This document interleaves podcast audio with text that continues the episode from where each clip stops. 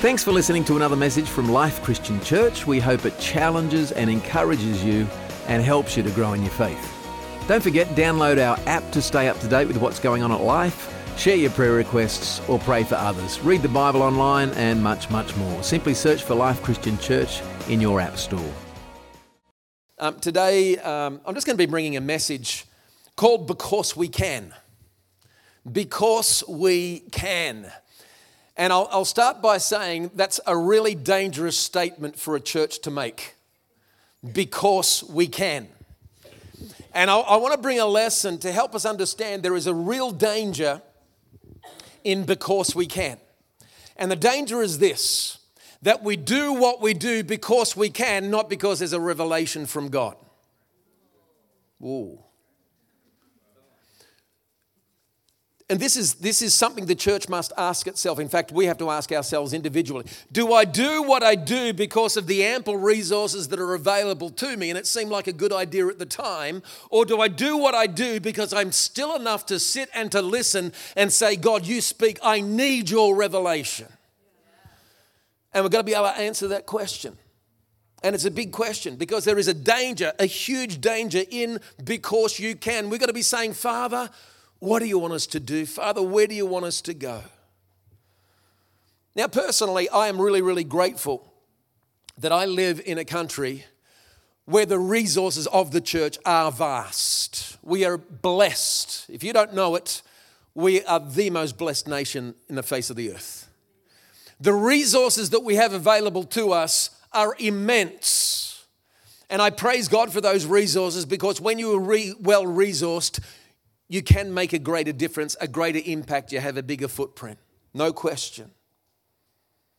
But the huge danger of a well resourced church, speaking particularly to the church in the West, it's a very dangerous thing, and it is a thing called self reliance. Self reliance.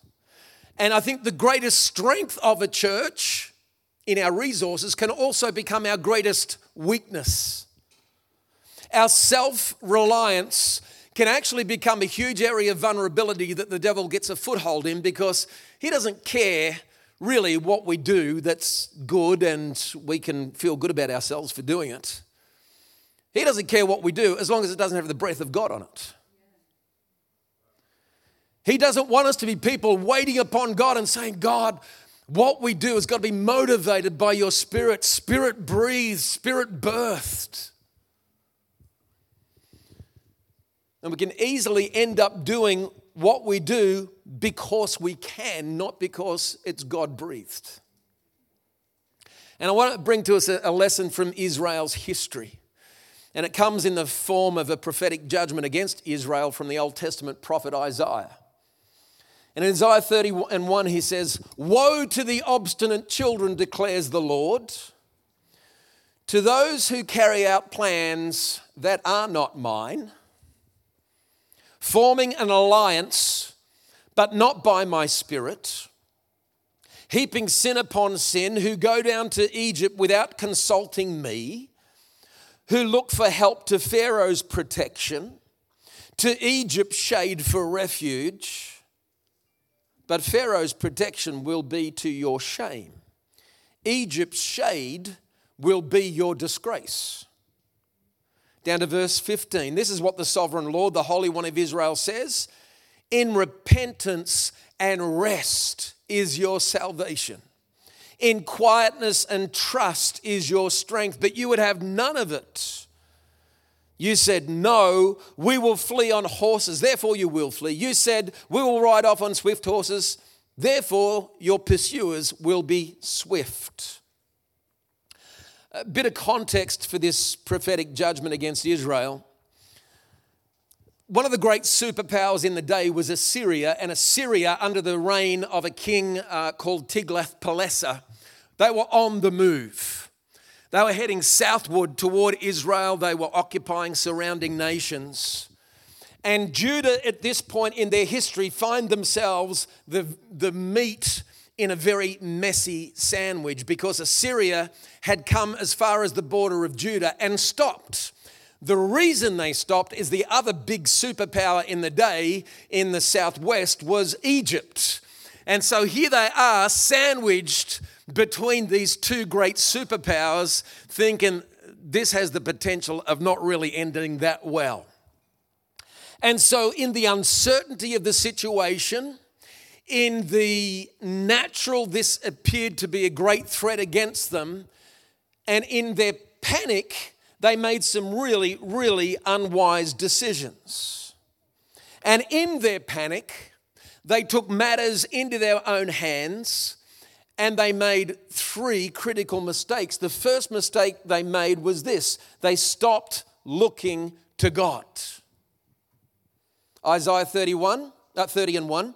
Woe to the obstinate children, declares the Lord, again, to carry out those who carry out plans that are not mine, forming an alliance, but not by my spirit, heaping sin upon sin, who go down to Egypt without consulting me, who look for help to Pharaoh's protection, to Egypt's shade for refuge. So God has said, guys, what you have done with the threat of Assyria in the north, what you have done is that instead of turning to me, instead of looking to me, instead of seeking out my plans, instead you flee down to Egypt and you look to Egypt for help.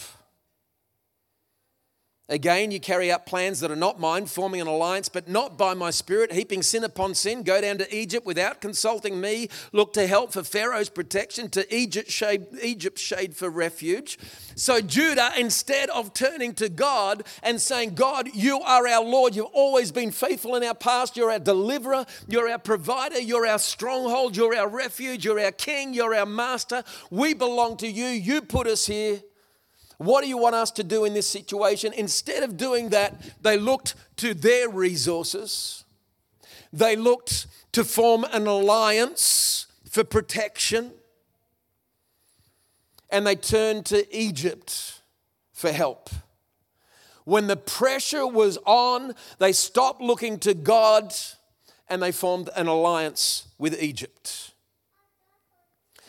So, the first mistake that Judah made was in the face of pressure, they stopped relying upon God and started relying upon their own resources. They made their plans. The second mistake they made was that they stopped leaning on God. This is what the sovereign Lord, the Holy One of Israel, says In repentance and rest is your salvation. In quietness and trust is your strength, but you would have none of it you said, No, we will flee on horses, therefore you will flee. You said, We will ride off on swift horses. And Judah, in the face of God, is saying, God, we don't need the quietness and rest. We've got our resources, we've got our horses, we're going to depend upon them. And friends, when you stop depending upon God, you no longer have His strength to rely upon. Scary place to be. You only have your strength, you only have your resources. And if the devil can get us leaning only on our own resources, if the devil can get us leaning only on our own understanding, then he knows that our position is vastly weakened. Because if we stop looking to God, then we're going to stop leaning upon God. In verse 15, he says, In repentance and rest is your salvation. In quietness and trust is your strength. Can I say this notion is totally countercultural for us today? I think a world would laugh at, you know, productivity being found in rest and reflection. That strength is found in a place of quietness. Totally countercultural. Our world would champion multitasking as a sign of strength, hyperproductivity as a sign of strength. That strength is found in activity, not in quietness. And I bang on about this often, but uh, who knows we were lied to when they told us 30 or 40 years ago that computers were going to make our lives easier. No, dead set. They actually said that, I can't believe I just said dead set. But anyway, um, wow. because I was going back 30 or 40 years. Um, but they, they, said, they said computers are going to, they, they were actually telling us that fast forward 10, 20 years, we're all going to be working three or four days a week and computers were going to do the rest. Who knows? They've just made our lives more complicated. Yeah. And now we talk about the tyranny of the urgent. We overlook what is actually most important because we're bound to the tyranny of the urgent. And all we've done with devices and all we've done with the technology that's available to us is we've made ourselves slaves to accessibility and instant communication. I had somebody abuse me a few months ago because I didn't respond to a text in about half an hour. Uh, I've defriended them, but anyway. It's like, really? And, and now I am, I am absolutely fighting this constant frustration of, oh, I've got to get back to that person, but I can't remember if it's an email or if it's a PM or a DM or, an, uh, or, a, uh, or a WhatsApp or a text. I just can't remember when they contacted me, but I know they contacted me, so I've got to go through all of these streams to find out actually how did they communicate with me. And it just drives me insane. And so we feel guilty when we don't get to back to somebody in 30 seconds. And, and, and, we've got all of these streams of information competing for our attention, and all of this stuff that we've got to process, and all of these wars against what should be our priority, which is quietness in the presence of the Lord, not constant busyness. And I've said this before, but you know, again, go back 30 or 40 years, you'd, you'd bump into somebody in the street and you'd say, How are you going? And they'd say, Yeah, good, thanks. How are you? And you'd say, Good, thanks. The number one response to that question, How are you going today? is, Yeah, busy. And it's true. How are you going? Yeah, busy. As if being busy somehow validates us. Well, if I say I'm busy, then obviously I'm a valuable contributing member of society. I'm busy, thank you. How are you? I'm really busy too. What we should say, if we're totally honest, how are you going? Yeah, I'm poorly, poorly committed and over, over committed and a poor manager of my time. Uh, how are you going? And it's true because we've got to, we've got to find that place where we don't feel the tyranny of the urgent, but we say the thing that's most important right now is that I stop in the presence of God and just say, God, fill me. God, grant me your wisdom. And can I say, for me as a pastor and as a leader, when the pressure is on, I've got to spend more time just stilling myself in the presence of God. Because that's the place that I find balance. That's the place where everything makes sense. That's the place where I, I get the fuel to go on. That's the place where God pours wisdom into me and in stillness. And that's what, that's what Isaiah says in stillness and rest. That's where your strength is. And we've got to develop our capacity to wait upon the Lord, discipline ourselves just to hear from the Lord. Make a priority of the things that are positioning us to hear from the Lord in repentance and rest is your salvation. In quietness and trust is your strength. Now, quietness and trust doesn't mean we sit around doing nothing. Well, I don't know, I'm just going to sit back because God's told me just to sit there and do nothing. No, it's in that place of quietness and trust that we hear the voice of God say, Go. And in that place of quietness and trust, as God speaks into our spirit, that we have that opportunity to be obedient.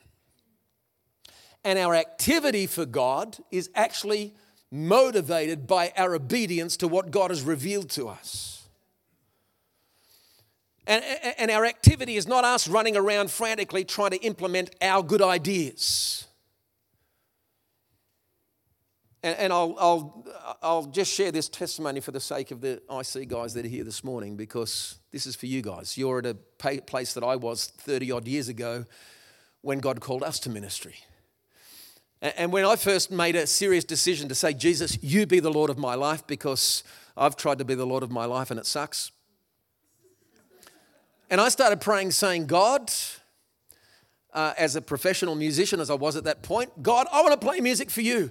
God, I want to play music for you. God, I want to play music for you. God, I want to play music for you. God, I want to play music for you. I prayed that prayer for three years. God, I want to play music for you. God, I want to play music for you. Let me say, God is not obliged to bless our good ideas. And I can remember exactly the moment, exactly where and when it was that that prayer changed probably out of personal frustration because I didn't seem to be getting an answer. But I think God was doing a change in here. And I prayed a prayer one morning that said, God, I want to serve you even if it means never playing music again. And God said, Now you're ready. And God's not obliged to bless our good ideas. And instead of saying, God, this is what I want to do for you, now bless it, we say, God, what are you blessing that I can be a part of that? That you would draw me into your great commission, that you would draw me into what it is you're doing, God, because what you're doing, that's what I want to be a part of. And we step out in obedience and we trust God to enable us to do what He has called us to do. Amen. God has a plan and He desires us to be obedient so that His plans can be fulfilled. Because almost any time that God does something really remarkable, it actually requires an act of obedience on our behalf. And it's our obedience that is the key to God breaking through. Again, we don't sit back passively and you've said, well, you know, just quietness and rest, that's where I'm going to be. I like that position. God says, No, I'm calling you, and we are co workers together with God. And I often say this obedience to God and dependence upon God are like two wings on an aeroplane. Which wing on an aeroplane is more important? It's a silly question. They're equally important and obedience to God and reliance upon God, again, are equally important. You can't separate the two. And if we cannot trust God enough to be obedient to what He's called us to do, we will never see God move. Who wants to see God move? Well, we've got to be obedient to what He's calling us to do. And this is Judah's problem here in Isaiah 30 because they didn't depend on God. They couldn't actually then obey God. They weren't in a position to obey God because they weren't depending upon Him. And because they stopped looking to God, they stopped leaning on God, they started leaning on their own resources. And then the third problem for Judah is they stopped listening to God. Because if we don't look to God, we won't rely upon God, we won't lean into Him, and then we'll stop listening to Him. And if we're not listening to God, honestly, we're never going to hear from Him. And I don't want our young people to grow up in a church that's not listening to God a church that has become self sufficient. I'm talking about the church in the West, not, I'm not having a dig at our church. But we're a part of the church in the West, a well resourced church that has the vulnerability of being able to function in our own resources, enabling our good ideas. I don't want our, our young people to be growing up in a church that is so self sufficient and self reliant comfortable in our own resources that we're no longer hearing from God. So back to Judah. Judah had stopped, had stopped seeking God. They'd begun relying on their own resources, stopped leaning on God. When they'd stopped leaning on God, they'd become self sufficient. They'd stop listening to God. And when we stop listening to God, we're not going to have the ability to discern God's voice when He does speak. The truth is, as a leader, I can't speak for God if I'm not hearing from God.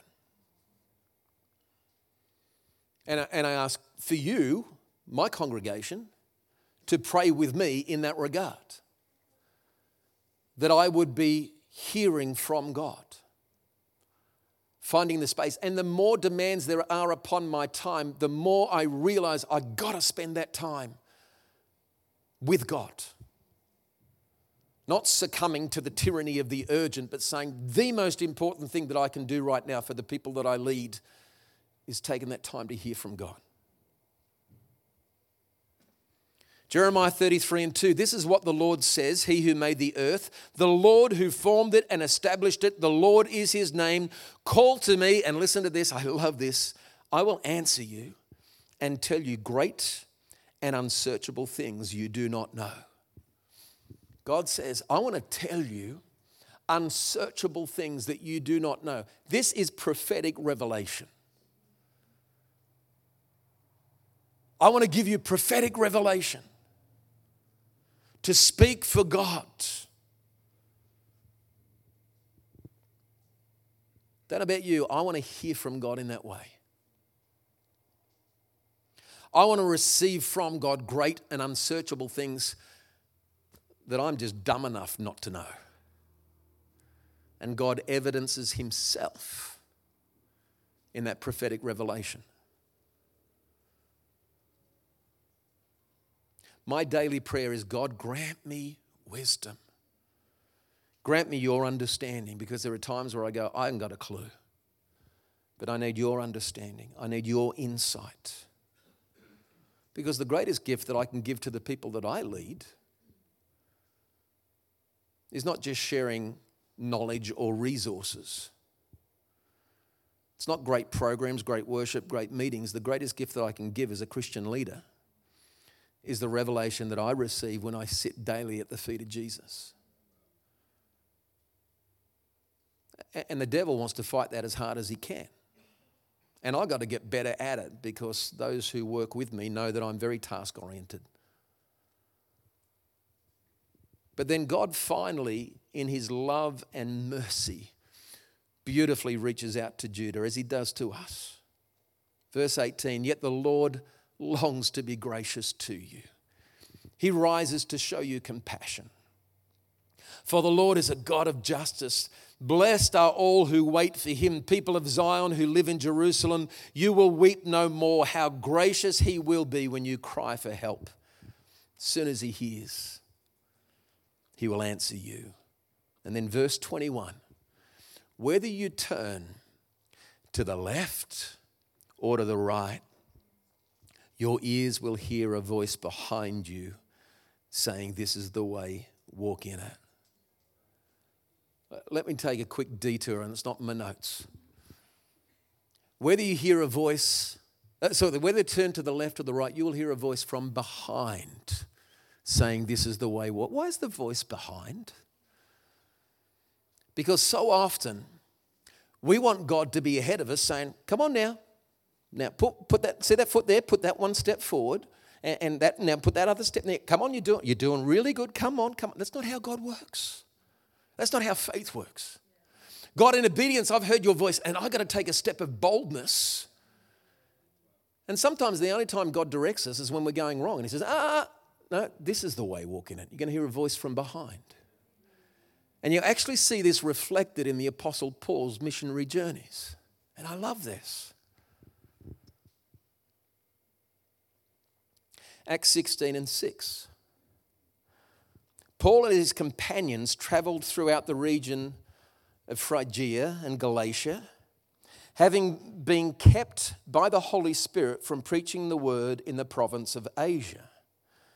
When they came to the border of Mysia, they tried to enter Bithynia, but the Spirit of Jesus would not allow them to. So they passed by Mysia and went down to Troas. During the night, Paul had a vision of a man from Macedonia standing and begging him, Come over to Macedonia and help us. After Paul had seen the vision, we got ready at once to leave for Macedonia, concluding that God had called us to preach the gospel to them. I love this. They're off on their journey, and Paul says, Let's go to Asia. Voice from behind says, Nope. Well, let's go to Bithynia. Holy Spirit says, Nope. Then he has a vision of a man from Macedonia, and they concluded that's where the Spirit was telling them to go. And friends, that is revelation. The only time it seems that God gave specific instruction to Paul was when he was about to go wrong and he intervenes and says, No. Asia? Nope. Bithynia? Nope. Paul, you're all confused. Go to sleep. Here's a vision come to Macedonia. And let me say, There is absolutely nothing wrong with Paul wanting to go to Asia. They needed the gospel. Absolutely nothing wrong with Paul wanting to go to Bithynia. They needed to hear the good news. But the Holy Spirit said, No, that's not where I want you to be right now. And in the same way, Judah wanting to make an alliance with Egypt was not a bad idea. It made sense strategically, politically, militarily. But it wasn't what God wanted them to do.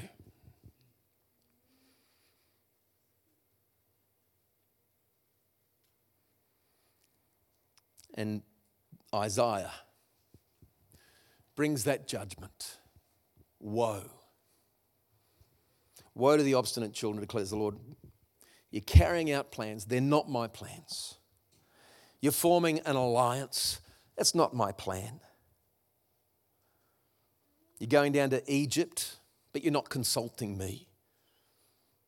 You're looking for help to Pharaoh's protection. You're looking for Egypt's refuge. But God says, hey, that's not my plan. Don't do what you do because you can and because you think it's a good idea. Just look to me, trust me. I won't let you down. I won't let you go. I'm going to ask the team to come back.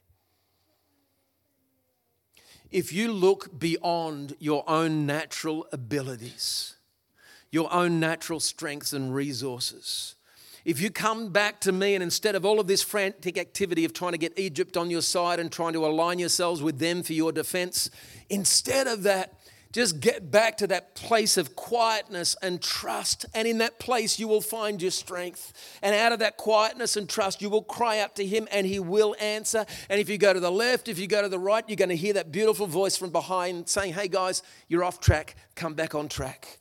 And it is God's job to put you on track. It's the Holy Spirit's job to guide you in His truth. And He will do it if we're looking to Him and trusting in Him. But the problem with them, and sometimes I think the danger for us, is they stop looking to God, stop leaning on God, and stop listening to God. I don't know about you guys, but I want to be in that place of revelation. I want to be in that place where I hear that voice from behind saying, This is the way to walk in it. I want to hear God say, Listen, call to me and I will answer you. I'll tell you great and unsearchable things that you do not know. I do not want to function solely on the basis of the security of my resources, my ability, but in that place of quietness and trust where daily I hear that voice saying, This is the way. Because I, I think when we stand before God one day, I, I don't think God's going to say, Hey, did you achieve all of your goals and all of your dreams? I don't think it's going to be high on the agenda. But the question that he asks us then will be the same question that he's probably asking us right now is did you fulfill my purpose for your life? That good, pleasing, and perfect will the Bible talks about. And, and, friends, that's the greatest adventure. Place of greatest fulfillment and purpose and meaning.